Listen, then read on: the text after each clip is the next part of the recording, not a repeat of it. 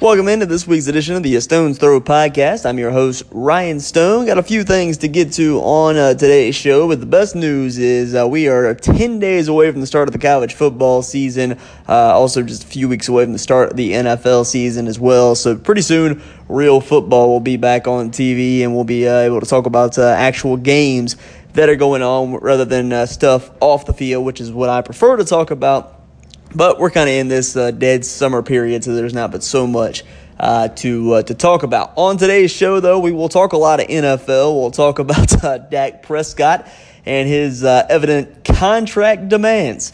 Uh, also, we'll talk about some of the rookie NFL quarterbacks and when they should play this season. And sticking with the NFL, we'll talk about Jay Z and Roc Nation's new deal with the with the NFL. I'll also switch gears to uh, college football for the last topic and talk about Clemson and former quarterback uh, Kelly Bryant and whether they should have given uh, Kelly Bryant a ring or not. But starting out with uh, Dak Prescott, uh, he reportedly turned down $30 million a year from the Dallas Cowboys and is seeking something upwards of $40 million a season. Um, look, I, I understand why Dak Prescott's doing this is the same thing that most quarterbacks do when it's their time to get paid. They want to become the highest paid in the league. But let's not kid ourselves. Dak Prescott is a middle tier NFL quarterback. He doesn't do anything special. He doesn't turn the ball over. He doesn't lose you games.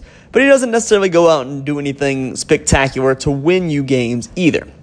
So the question becomes what is Dak Prescott actually worth in terms of how much he should be paid? Well, it's a that's a convoluted, complicated question because the tier or, or the the money mark goes up, you know, each season, essentially when it comes to quarterbacks.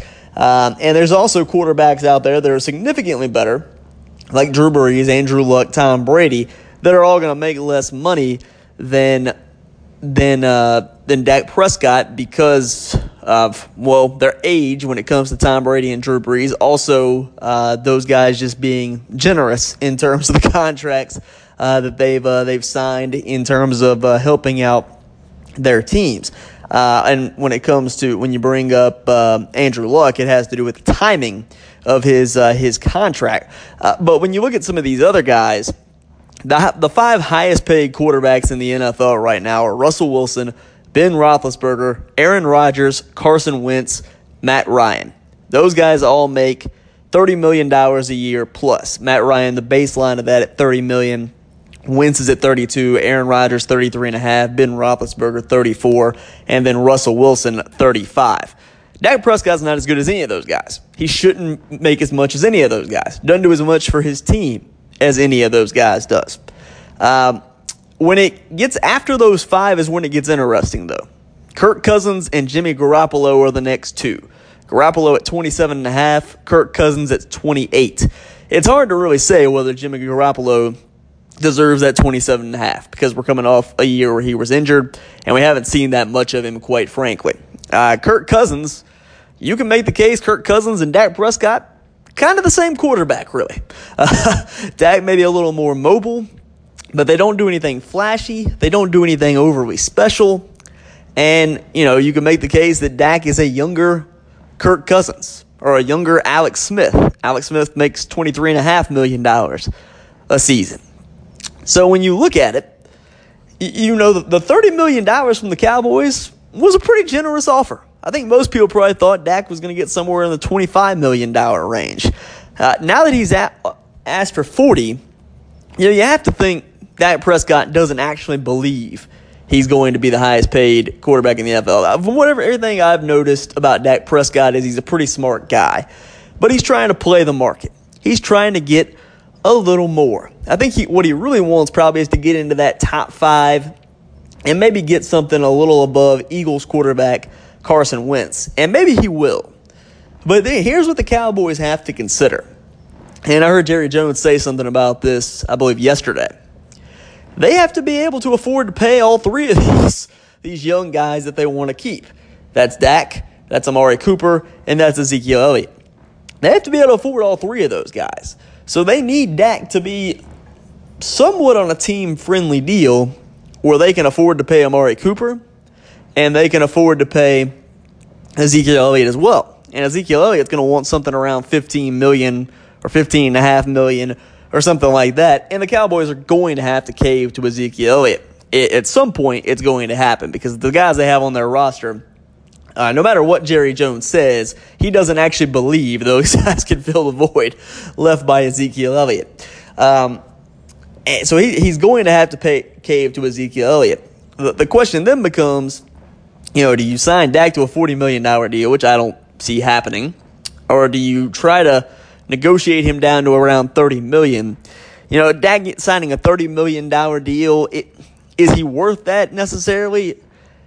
When you look at what other quarterbacks are making, no, but you have to keep in mind, like I said, the value and the dollar amount goes up each season when it comes to quarterbacks. It's not like running backs where the market kind of resets and starts over. It doesn't do that at all with quarterbacks because quarterback's the most important position in the NFL. So that market just continues to go up. It continues to trend upward. So when it comes to the Cowboys, uh, I, I, think they're probably going to end up having to pay Dak, around 30 to 32 million dollars a season to get an extension done. Um, is he necessarily worth that? No, but in terms of when you look at the other quarterbacks that are out there and what they're being paid, it's kind of what the market dictates. Now, the Cowboys should absolutely not cave and give him anything more than $32 million a season. He does not deserve Aaron Rodgers money. He does not deserve Ben Roethlisberger money. He does not deserve Russell Wilson money by any means. So they should stand pat on that. 32 should be the absolute cap of what they are willing to pay uh, Dak Prescott, and that should only be after extended, extended negotiations. They should still try to get him to sign a $30 million contract because honestly, he's not really worth uh, more than that in terms of what we've seen from him at this point in his career. Now, if Dak wants to take a, a, gamble on himself, sign a shorter deal, see what he can do over the next few years, and then try to sign a bigger deal, that's up to Dak Prescott. But it'll be interesting to uh, to see uh, if he does maybe take that chance. I kind of doubt it. Uh, but like I said, the big thing for the Cowboys is trying to be able to sign all three of those uh, of those young studs. That's what's going to be most important for the Dallas Cowboys this offseason, maybe even going into uh, to next offseason as well. Uh, st- sticking with uh, with quarterbacks, these guys won't get their paydays for a few for a few seasons, so these teams don't have to necessarily uh, worry about that. But you have three uh, prominent rookie quarterbacks uh, coming into this NFL season, and, and you always get to that at this point in the season's always kind of when you start talking about when should these guys play. For Kyler Murray, it's a no-brainer. Kyler Murray is going to start Week One for the Arizona Cardinals. They really don't have another option. Um, they went and got a head coach kind of tailored to what Kyler Murray wants to do. So Kyler Murray is going to start from Week One. Um, I don't think there's any question about that. I don't think there's any question about that in Arizona. I don't think they're even trying to posture uh, to signify anything else that other than Kyler Murray is going to be the week one starter. The other two situations are a little more interesting when you get to Dwayne Haskins and uh, and Daniel Jones. Dwayne Haskins is currently listed as the third team quarterback uh, behind Case Keenum and Colt McCoy. So it'll be interesting to see uh, what the Redskins you know end up doing in terms of you know how they decide to uh, to go about when to play, uh, when when to uh, like I said, when to play uh, Dwayne Haskins. And I think a big part of that could be their schedule and how that uh, how that plays out. You know how their season kind of unfolds. Because if you start, I think they're going to start Case Keenum or Colt McCoy, whoever in, ends up winning that uh, that battle, because they they have a team that was in playoff contention last season before Alex Smith went down. So I think they're going to try to go out and win games early in the season. But when you start the season with games against the Eagles, the Cowboys, the Bears, then the Giants and the Patriots, you're looking at a 1 and 4 start at best, if not an 0 and 5 start when you look at that, that record. Uh, based on who they have playing at the quarterback position. So I, I fully expect that Dwayne Haskins is going to get the call by week six when they go and take on the Miami Dolphins. I, I think um, that would be a prime time to give him a shot. Uh, you know, you could even make the case. I, I, don't think you play him against New England. Definitely, you know, don't think that you play him uh, before that game. So I, you know, I think going into the Dolphins game in Week Six is when it would make the most sense to play Dwayne Haskins because he has shown in the preseason he has some ability. His decision making needs to improve, like a lot of rookie quarterbacks, but that's one of those things that for a lot of guys, I mean, Peyton Manning threw a ton of interceptions his first season, his rookie season in the NFL. For a lot of guys, that's something that they need the playing experience to kind of get that out of their system. So I think Dwayne Haskins will end up starting by week six uh, for the New York Giants, or excuse me, for the yeah, for the Washington Redskins. The New York Giants is the other interesting uh, quarterback situation with Daniel Jones. How long do they stick with Eli Manning? Is going to be really interesting to see because the Giants, you know, front office has kind of been unified in saying that they don't want Daniel Jones to play this season. They want him to have a year to develop. Now, how how long will they stick to that if they get off to a horrible start this season? I think that's going to be you know really interesting to see because you know there's going to be a ton of pressure at some point if you're off to a horrible start to get to move on to Daniel Jones. And you know early in the season with Eli at quarterback, the Giants have some winnable games. I mean, they go to Dallas. You don't know what the situation is going to be with, with Zeke there. They host the Bills. They go to Tampa Bay. They play the Redskins. I, I fully expect Eli will be the starter through at least week four. Then they get then the schedule gets tough. Vikings, Patriots, then they play the Cardinals, then the Lions. I you know I, I really don't think the only time we're going to see Daniel Jones this season is would be within the last four weeks of the regular season. Uh, when the playoff hopes are done, when it's maybe indicated that Eli is thinking about hanging it up, and that it you know that the Giants are ready to turn the page. So I, I think Daniel Jones, no matter how ready he is, and no matter how how he looks this preseason, I, unless Eli just plays absolutely horrible, and he is the you know absolute reason that they're losing games before the last four weeks of the season, I just don't think we see Daniel Jones uh, before that this uh, this season. Uh, moving on, and uh, we, you know, is it, it was interesting news and kind of came out of left field yesterday that the NFL had signed a deal with Jay Z and Roc Nation Sports to consult on the Super Bowl halftime show and future, I guess, performances for the NFL and also uh, social injustice issues as well. What's interesting to me is that literally about eight months ago, Jay Z was criticizing Travis Scott for agreeing to perform in the Super Bowl halftime show over Colin Kaepernick. Colin Kaepernick is still not in the NFL. Now, he did win his grievance against the NFL and got paid some money from the NFL. We still don't know exactly how much. The rumor was that it was less than $10 million to him and Eric Reid. So it's interesting to me that even though there's no Colin Kaepernick still in the NFL, and a big part of his stance was about social injustice, social injustice, that Jay Z signing this deal. It also comes as convenient timing, as Eric Reid pointed out, that it comes on the heels of Dolphins owner Stephen Ross holding a fundraiser for Donald Trump.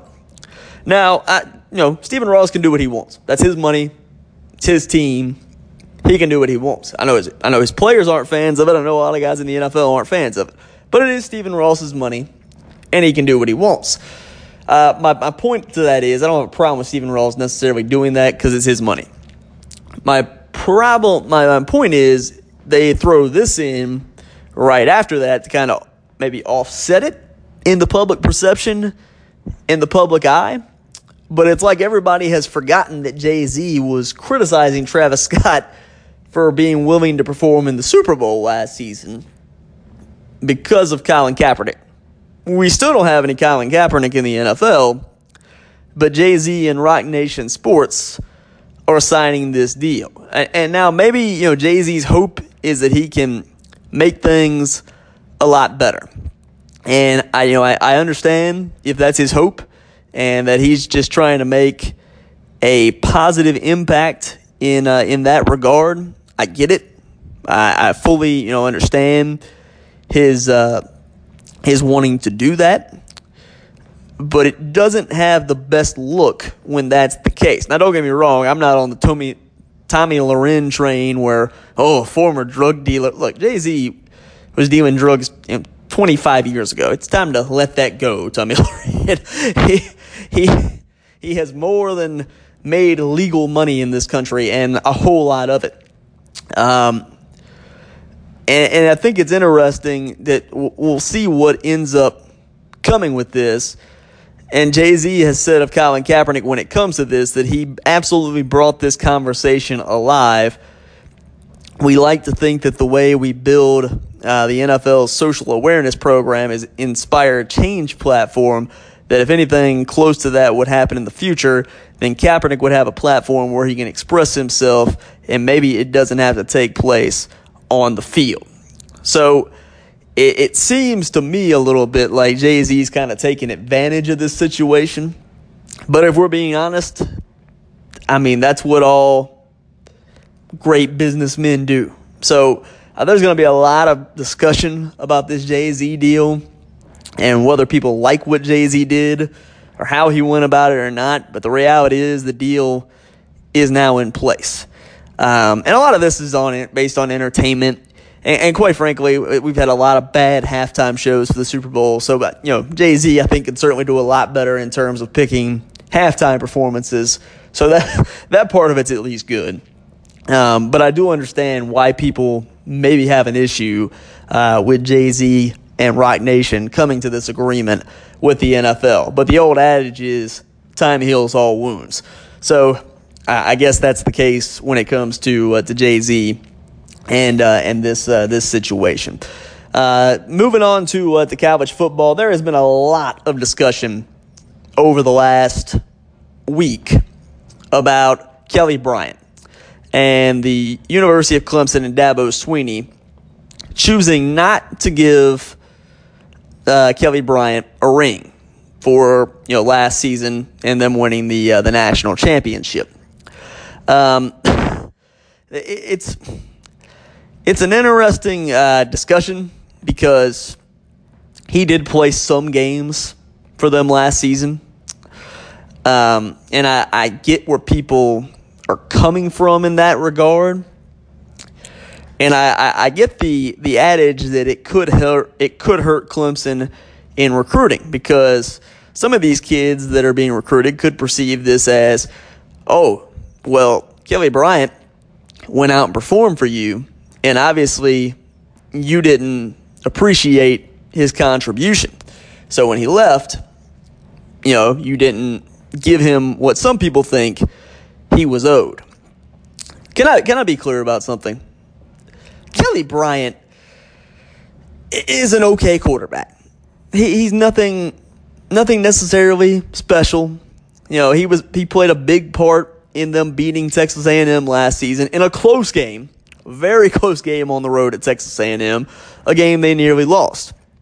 Um, that's really the only game that Kelly Bryant made a big contribution in for Clemson last season. You know, after that, it went to Trevor Lawrence. Like it was pretty much Trevor Lawrence's job from there. Um, and you know, this was a loaded Clemson team. Kelly Bryant never had to play a snap for Clemson to win a national championship last season, if we're being completely honest. And Kelly Bryant quit on the team. He lost the job. He stopped coming to practice. Dabo Swinney even tried to get in contact with him, and he quit on the team. There are ways to do things, and Dabo Swinney, I guess, believes that you should stick it out. I don't think Dabo Swinney had a problem with Kelly Bryant transferring to Missouri and getting another opportunity. I think that's perfectly fine. I think it was the way he went about it, just kind of up and quit on the team. They're really he really just kind of stopped showing up. Is at least the way that it came across. You know, Jalen Hurts went through the whole season last year after losing his job to Tua. Sat on the bench, didn't really complain. You knew he wasn't happy after what he had done the season before. But, you know, he sat there and now he's at Oklahoma. Kelly Bryant could have done the same exact thing, still could have ended up in the same exact position. So, clearly, Dabo Swinney is trying to send a message to his program about the way he expects things to be handled within his program. And that's if you lose your starting job, you stay there and stick out the year and compete. Because the reality is, Trevor Lawrence got hurt at one point last season, and they could have used him. Um, they could have used Kelly Bryant, but Kelly Bryant wasn't there because he had quit on the team. It, it, I can understand it does look petty, but I can understand why Dabo Swinney is a little petty because they needed Kelly Bryant at one point last season after Trevor Lawrence went down, and he wasn't there. He was nowhere to be found. He had quit on the team. Now, will this hurt Dabo Swinney in recruiting? Maybe so, but I don't think it's going to hurt as much as maybe people think.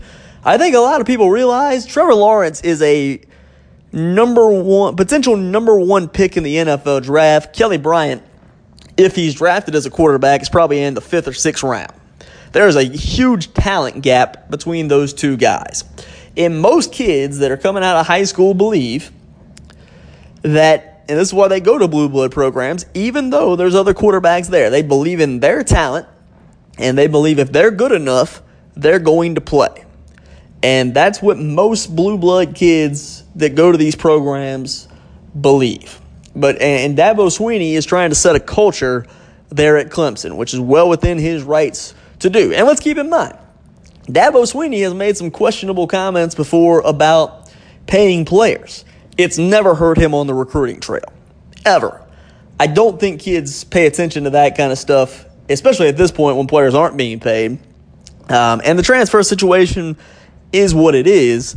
But I think I think you know Dabo Swinney is sending a message to future players and his current players that this is what my expectation is. So I understand why Dabo Swinney didn't give Kelly Bryant a ring, uh, and a lot I think a lot of other people understand that as well because if you quit on something, you know if you quit a job, you're not going to continue to get paid.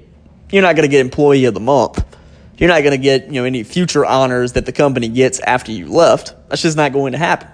If you quit on school, you're not going to move on to the next grade. You're not going to graduate. It's just how it works. I mean, that, that's life, and I think it's Dabo Swinney to an extent, trying to teach a life lesson. And also, you know, Kelly Bryant has also said that it didn't, it didn't really bother him, that he didn't necessarily expect to get a ring. So, you know, I think we've kind of made maybe a little bit too big of a deal out of this uh, than it needed to uh, be made into. But such is uh, sports with social media and everything else that comes into it uh, in uh, in today's world. That'll do it for this week's edition, though, of the Stone Throw podcast. Make sure you tune back in next week. We'll get to talk some college football with games getting ready to take place next Saturday. So make sure you tune back in next week, as always, on SportsCarolinaMonthly.com and on the Sports Carolina Monthly Facebook page.